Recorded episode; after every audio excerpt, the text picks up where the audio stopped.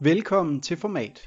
Bag Format står Social Media and Content Coordinator Martin Bylund Larsen og PR-konsulent Rune Steines. God fornøjelse, og tak fordi du lytter med. Hej Rune. Hej Martin. Så er vi sgu samlet igen. Det er hyggeligt. Det er det. Altid. Igen over en teamsforbindelse her en sen aften, men det gør det jo ikke mindre hyggeligt.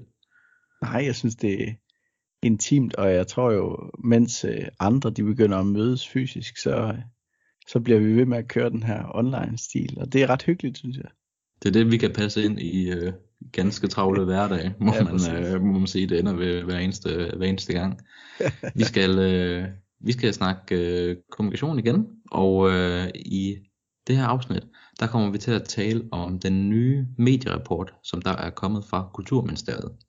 Det er jo sådan, at de laver den her rapport, og de har i hvert fald lavet den siden, jeg tror det er 2014, hvor de lavede den første gang, hvor de dykker ned i en lang række af danskernes medievaner. Altså meget ligesom DR medieudvikling, som vi også tidligere har haft oppe i et afsnit her. Og de er lige kommet med deres 8. udgave af rapporten, og den har du og jeg kigget igennem.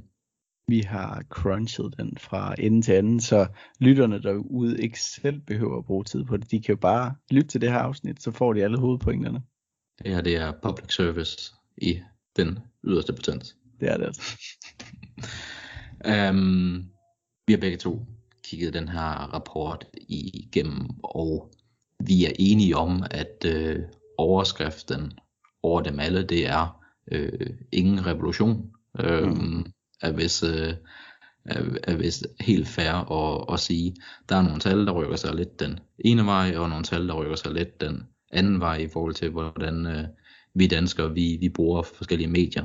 Men overordnet set, så det der var på vej tilbage, er stadigvæk på vej tilbage, og det der var på vej frem, er stadigvæk på vej frem. Vil du ikke være enig i det? Jo, der er ikke noget revolutionerende eller noget sådan fuldstændig nyt under solen, men derfor synes jeg alligevel, det er interessant at kigge på i forhold til at blive bekræftet i de tendenser, som har været på vej i noget tid. Så derfor tænker jeg, at man ikke skal slukke nu, men blive ved med at lytte videre. Absolut, ja. Og som vi også har talt om tidligere i forbindelse med PR eller bare andet arbejde. Vi havde et afsnit om newsjacking for et godt stykke tid siden. Altså det her med at holde sig orienteret i, hvad sker der derude, det er en del af det at arbejde mod kommunikation, altså at kigge mod omverdenen. Og en del af det at kigge mod omverdenen, det er også at orientere sig i, hvordan mediebilledet rykker sig. Så vi kommer til at give et recap af, hvad den her rapport, som kan findes inde på mediernesudvikling.com.dk, der kan den findes ind, og vi linker også til den nede i show notes. Men lad os springe ud i det.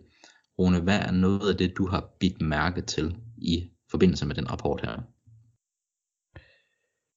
Altså grundlæggende har jeg bidt mærke i, at den udvikling, som har været i gang i nogle år, netop at digitale medier og streaming begynder at overhale trykte medier og Flow TV. Og det er en udvikling, som går videre. Man kan sige, at streaming og Flow TV er næsten på niveau nu.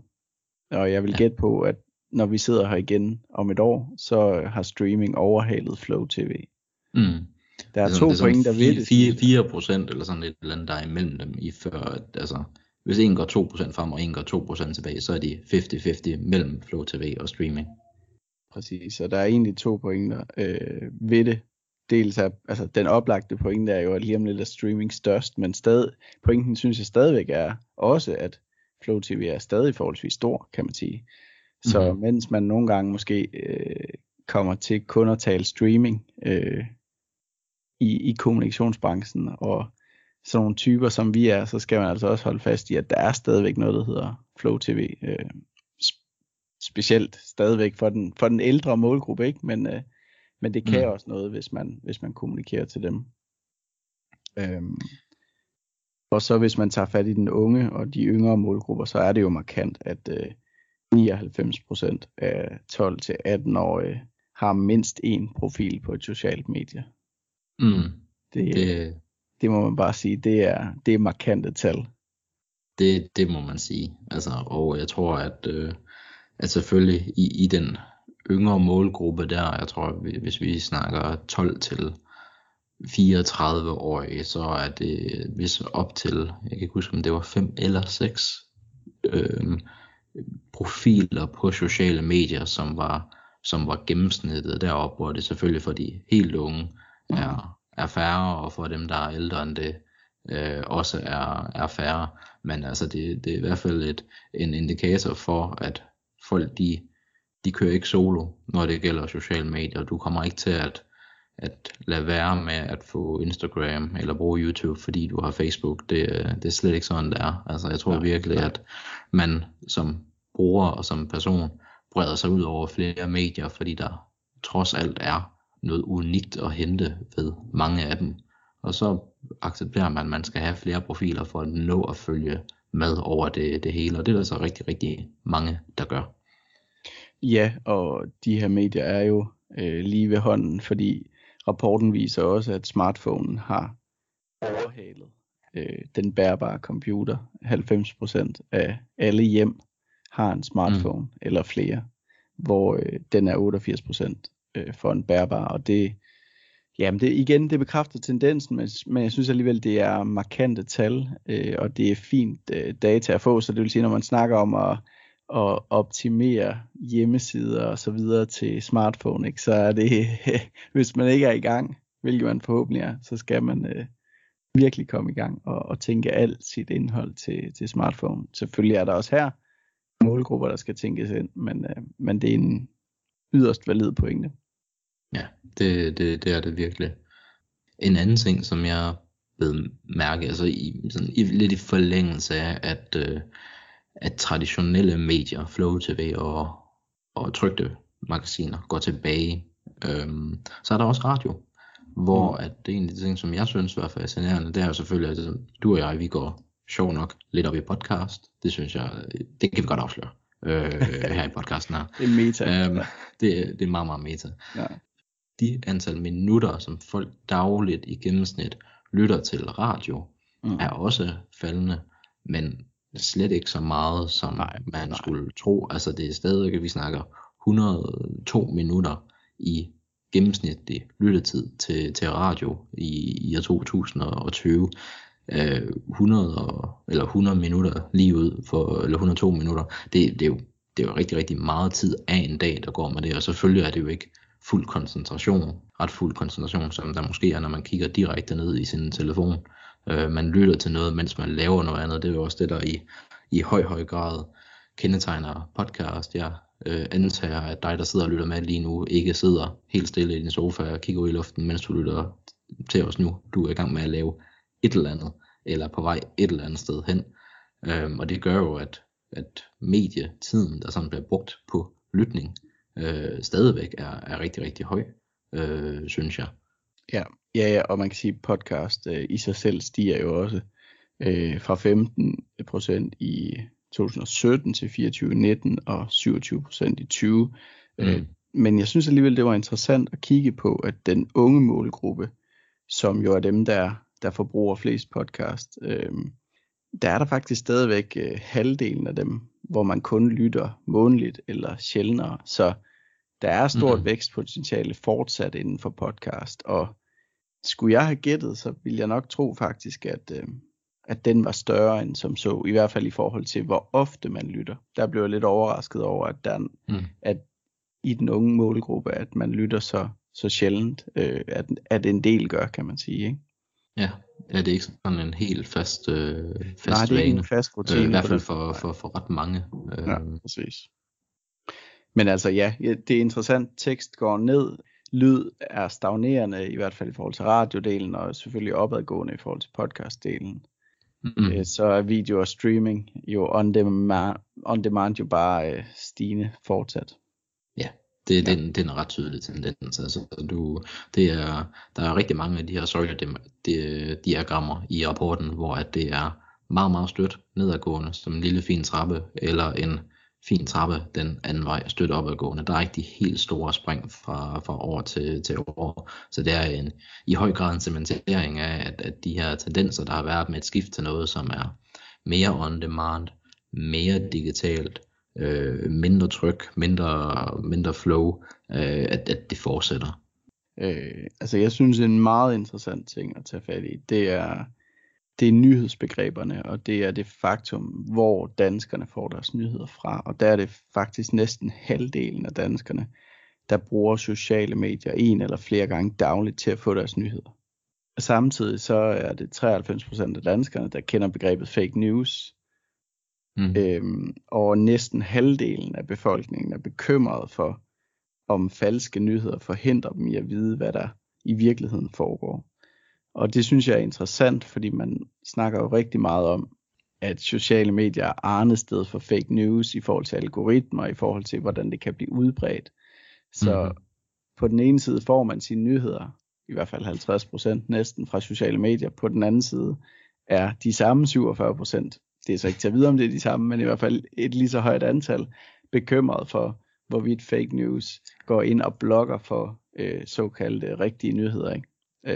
Det er der et skisme i, som jeg synes er enormt interessant, og som også kan true mediebilledet og nyhedsbilledet, og det er jo også noget, man har diskuteret meget, men jeg synes, det fastslår den her rapport, at der er en bekymring, og der også er en sådan dualisme i forhold til den måde, man opfatter sociale medier på, og den måde, man forbruger sociale medier på, og nyheder. Det er noget af et paradoks. Det er noget af et paradoks, ja, fordi 60% tror også, at der er medier i Danmark, der bevidst går efter at levere falske nyheder, ikke? Men 66% tror jo så selvfølgelig, at de medier, de benytter, de er sande. Ja, så det er virkelig noget at tage fat i der, ikke? Ja. Og over halvdelen mener, at de er en bedre bilist end gennemsnittet. Ja, det er virkelig fantastisk. Altså, det kalder virkelig på nogle kurser i... fake news og brug af sociale medier og så videre i folkeskolerne og måske også længere op, ikke? I Danmark generelt, og det ved jeg også, der bliver gjort meget godt arbejde der. Jamen altså det er ret tydeligt. Det her det er måske den mest nye ting, der er kommet med i rapporten her i år.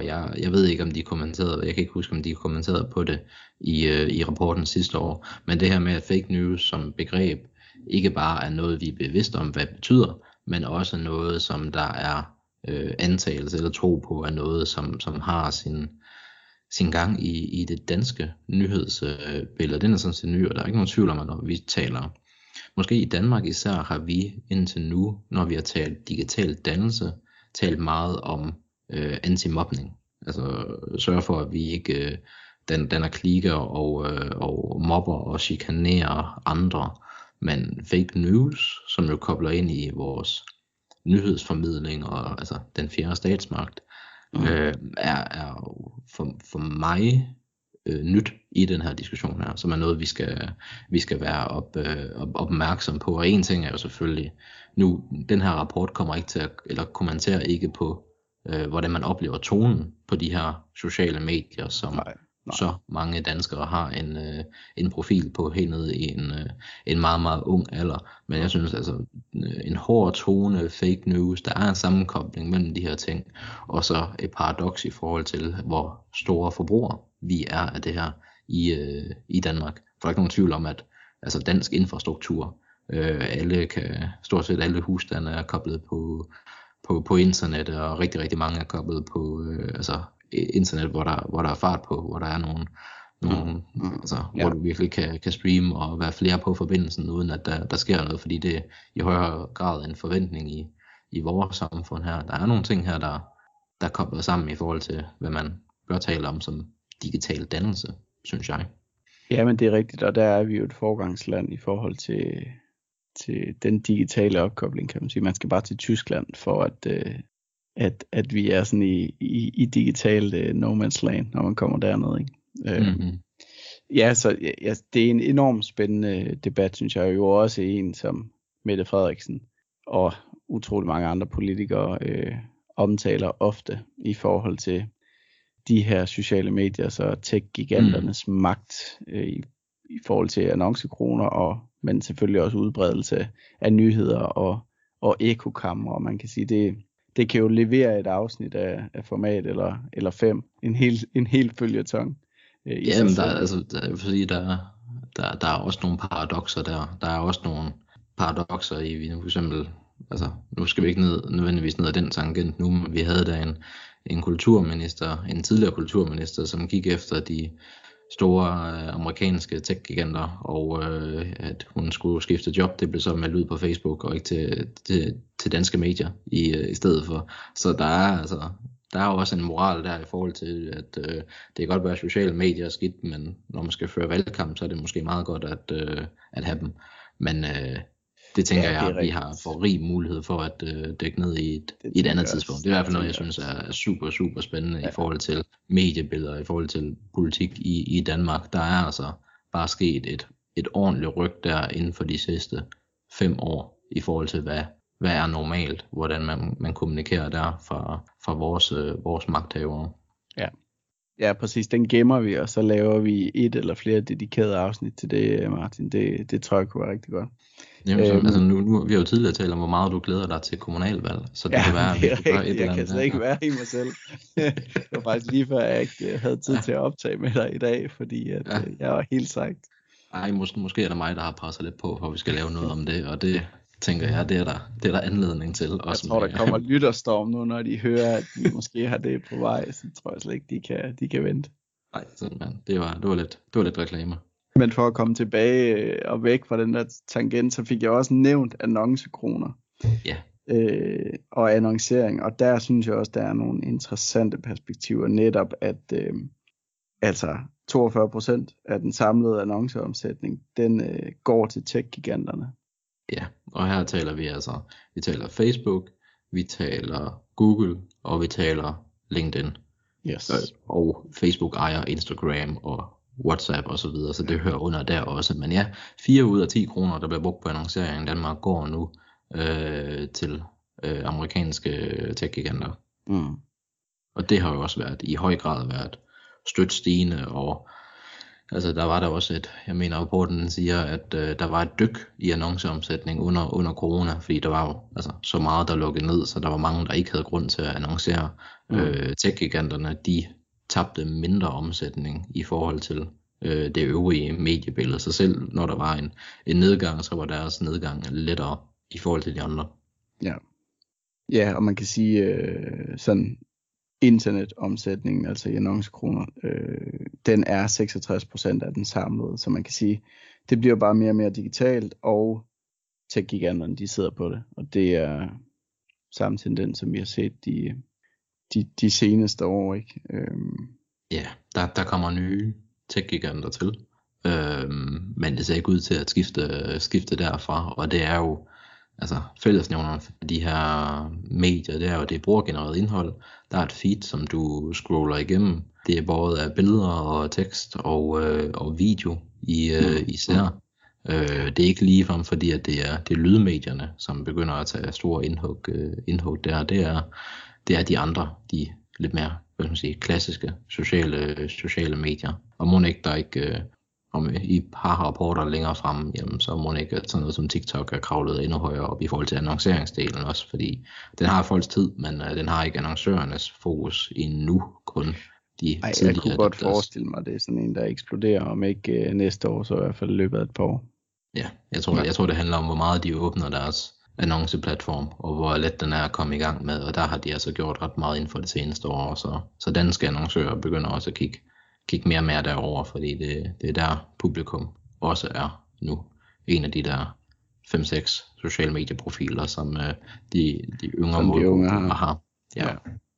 Er der mere, du har lagt mærke til, Martin? Fordi ellers kunne jeg egentlig godt tænke mig at snakke om der er nogle anbefalinger. Altså er der noget, på baggrund af de tal, du ser her, er der sådan nogle anbefalinger, du kunne give til kommunikatøren derude, lytterne derude, som på en eller anden måde formentlig arbejder med kommunikation, ligesom vi gør? Jamen, altså vi har jo talt om, at de her ryg, der har været, hvad enten det har været nedgang eller fremgang, har været sådan, altså 1-2% i de forskellige kategorier. Ja. Der, hvor jeg synes, jeg ser de største spring, det er i forhold til de ældre målgrupper, der begynder at bruge digitale medier. Der er der nogle spring der, hvor man godt kan se, okay, folk på, jeg kan ikke huske, om det er 60 eller 55 plus, eller sådan et eller andet, der begynder at se streaming, der begynder at gå på YouTube eller sociale medier. Der er nogle større spring i forhold til de små ryg, der er i resten af rapporten. Så hvis du sidder derude og arbejder med ældre målgrupper, så er der måske nogle medier, som du har afskrevet for noget tid siden, hvor du tænker, jamen det er jo kun unge målgrupper, eller i hvert fald yngre end min målgruppe, der er der. Det kan være, at du skal til at kigge i den rapport her, lige genbesøge, kunne der være annoncering eller indhold for os at lave på nogle medier, som vi egentlig lidt parkerede for et par år siden, fordi der er så sket lidt større fremgang der, end der er sket i mange andre kategorier. Det er i hvert fald en ting, som jeg tænkte på, da jeg sad og læste den. Jamen, jeg synes, det er en helt rigtig pointe. Man kan sige, hvis vi skal lave et nedslag, så de 55-70-årige, der er det alligevel 80%, der har mindst et socialt medie. Ikke? Mm. Og 71-årige der vi falder så, men det er 68%. Så man kan ikke sådan helt afværge den ældre målgruppe og tænke, jamen det er udelukkende nogen, som sidder og ser Flow TV og falder i søvn klokken 9 i lænestolen. Overhovedet ikke, vel? Slet ikke. Og det synes jeg også, jeg kan referere til fra det vi gør i Louis Nielsen, ikke? At der har vi altså godt fat i den ældre målgruppe, specielt via Facebook, som vi benytter rigtig meget. Både i forhold til konverteringer med synstest og selvfølgelig også øvrige reklame. Og det ser vi ret effektivt i den ældre målgruppe. Mm-hmm. Ja. Helt sikkert. Altså man siger, ved Acetec så arbejder jeg jo i højere grad med nogle yngre målgrupper end det. Og vi arbejder jo meget internationalt, og det her det er jo et perspektiv på det danske mediebillede, ja. Og det er jo klart, at i det øjeblik, du rykker til et marked som USA, så er der en masse faktorer, som er anderledes, men der er ikke nogen tvivl om, at jeg tror da, selvom der måske er nogle andre medier og nogle andre fordelinger i aldersgrupperne her, så de her tendenser, vi ser dem, har jeg en antagelse om, er ret globale, og så skal vi til lande med en væsentlig anden IT-infrastruktur for at se noget, som virkelig adskiller sig, eller lande, hvor det er helt andre medier end dem, som der er her, altså på sociale mediesiden, som jo er det globalt dækkende. Ja, jamen det tror jeg, du har ret i. Altså jeg tror da, nu kan vi sidde og gisne her, men jeg tror, hvis man går til Tyskland for eksempel, så vil jeg tror, det vil være de samme tendenser, der nogenlunde gør sig gældende med, men jeg tror bare, tallene vil være lavere, kan man sige. Altså, der er ikke lige så mange, der havde adgang til internettet. Der er ikke lige så mange, der har en smartphone, så derfor vil den procentuelle fordeling, kan man sige, og også være lavere. Men jeg er også ret sikker på, at man vil se den samme tendens. Ja. Må det ikke man gør det. Altså det, man skal lige huske, hvor høj en BNP der er i det marked, man kigger på. Det er sådan, det kan diktere rigtig meget i forhold til, tilpasning af nyere teknologi. Ja.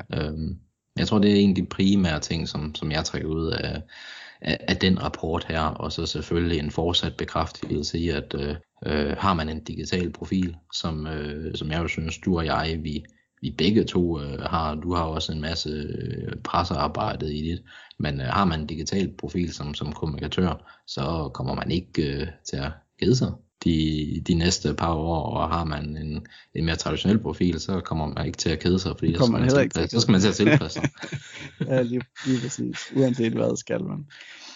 Og jeg vil sige, altså et værktøj som sådan en rapport her som kommunikatør, hvis man skal gå lidt mere meta, det er jo bare, altså det er jo bare god data til at ligge, og vi har jo tidligere talt om det her med at sådan skulle sælge sig selv som kommunikatør, skulle argumentere for, jamen, hvorfor har man den rolle, man har. Og der er det her altså sådan et godt bagkatalog at have liggende, og sådan lige have de her 10 vigtigste pointer, og kunne smide op i forskellige sammenhænge, ikke? Og også kunne bruge, når man så skal planlægge sin kommunikation, og måske stå over for 2022, hvor man skal se på nye indsatser og nye målgrupper, eller man skal konsolidere det, man allerede har gjort. Der er det her jo et rigtig godt værktøj at bruge som data og som grundlag, selvfølgelig sammen med de data, man selv har, men som understøtning til det. Ja, og så også bare nu, hvor det her det er en rapport, der kommer fra Kulturministeriet, altså det er et ikke-kommercielt hensigte. der er med det her, og det skal man jo huske i forhold til de andre rapporter, man kan grave sig frem til, som går ud over ens egne data og ens egne kanaler. Altså der kan jo være et lagt et særligt snit med henblik på at fremme en service eller en ydelse, også selvom metoderne virker ganske valide. Så det her med at have noget, som er uafhængigt af det, er måske meget god tryktest for lige at sammenligne det med, hvad man ellers kunne finde der i, eller hvor man ellers får sin data og sine nyheder fra i forbindelse med medieudvikling. Ja, men Rune, har du nogle afsluttende pointer, som du synes lytteren skal have med herfra? Nej, altså jeg har lidt fokus på det trykte og på ugeaviser og så videre, fordi vi stadig faktisk bruger dem, og så kan du grine af mig, men vi bruger dem stadig sådan, som en del af vores mediemix, kan man sige. Og de er faldende, men de er ikke lige så faldende som trykt dagblad for eksempel. Og man kan også se, at den ældre målgruppe fortsat i høj grad gør brug af de trykte medier. Så jeg synes også, det er en pointe. Man kan nogle gange komme til at forfalde til kun at snakke streaming og glemme Flow TV og kun snakke digitalt. Og der er jo også meget, der går i den retning, men man skal også huske på, at der er nogle af de traditionelle medier, som stadig holder ved hos den ældre del af målgruppen. Og det synes jeg er en vigtig pointe. Og en sjov lille kuriositet, synes jeg som avislæser, det er, at Weekendavisen er faktisk den eneste avis, der har formået at få flere læsere. Der er et par enkelte, der bevarer status quo, og ellers så alle andre i tilbagegang. Ja, lige præcis. Weekendavisen er den eneste, hvor grafen går til højre, og alle de andre går til venstre. Det er lidt sjovt. Så det kan godt være, at der er en case der, som er værd at kigge nærmere på et tidspunkt, fordi de har lykkes med et eller andet, som alle andre ikke har lykkes med. Det er meget sjovt. Udover at have den verdens bedst designede avis, som de jo lige har fået prisen for. Ja. Jamen det har vi jo forklaring på nogle af procenterne. Ja, lige præcis. Nej, men jeg synes, din pointe med det her med det lokale trykte blad har bestemt sin relevans, fordi nu talte vi jo også tidligere om det her med, at 60% tror, at der er medier i Danmark, der leverer falske nyheder, og 66% der tror, at de medier, som de benytter, er sande. Og jeg er ganske sikker på, at lokalaviseren har en høj troværdighed blandt deres læsere, og der er altså der, hvor at de traditionelle medier stadigvæk nyder en ethos, som det digitale og det noget hurtigere har svært ved at gå i bedene. Ja, det er rigtigt, men det bliver jo så også lidt et broget billede, fordi de traditionelle medier måske også bliver dem, som man faktisk begynder at benytte. Det kan vi også se, at tallene benytte på Facebook, ikke? At man følger Berlingske, Politikken, whatever, på de sociale medier, og der er så måske noget andet, der kommer ind over der, ikke?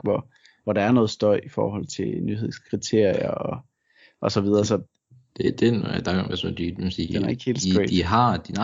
de har haft mere ethos, og i jagten på kliks og læsere og trafik, så er de nok lånt nogle tricks fra andre steder, hvor man kan sige, at digitale medier ikke havde troværdigheden til at starte med, men de to er blevet mere udlignet, og det er jo nok også derfor, at fake news har fået sin gang nu. Det er fordi de her to ellers ret store poler har rykket sig tættere på hinanden i mediebilledet og er svære at skille af for folk mange. De optræder på samme vilkår, kan man sige, ikke? Altså historien fra Dagbladet, som lad os sige er sand, og fake news lige ved siden af, jamen de bliver præsenteret på samme måde, og klikker man videre, nej det gør man måske ikke, man læser en overskrift, og så er man videre, ikke? Så hvor man kan i gamle dage stadigvæk kan tage en avis frem, og det taktile, den fornemmelse, læse en længere artikel og sådan noget, altså der er bare nogle ting, der gør sig gældende der.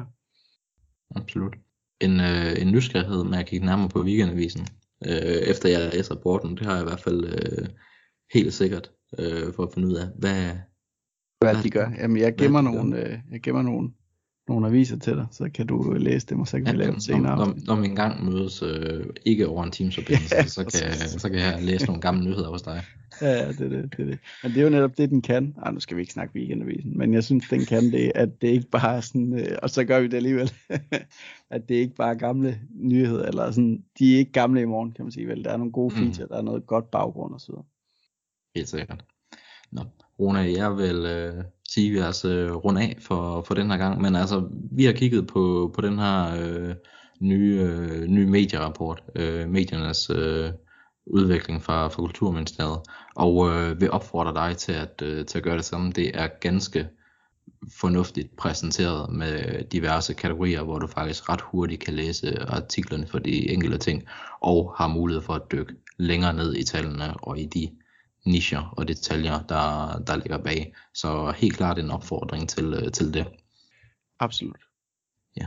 Tak for snakken, Rune, og tak for den her gang. Tak, Martin. Vi ses. Tak fordi du lyttede med. Tak fordi du lyttede med. Vi håber, du fik nogle konkrete råd, du kan bruge i dit eget kommunikationsarbejde. Hvis du kunne lide det, du hørte, må du gerne give os en anmeldelse eller dele videre til en anden. Vi lyttes ved.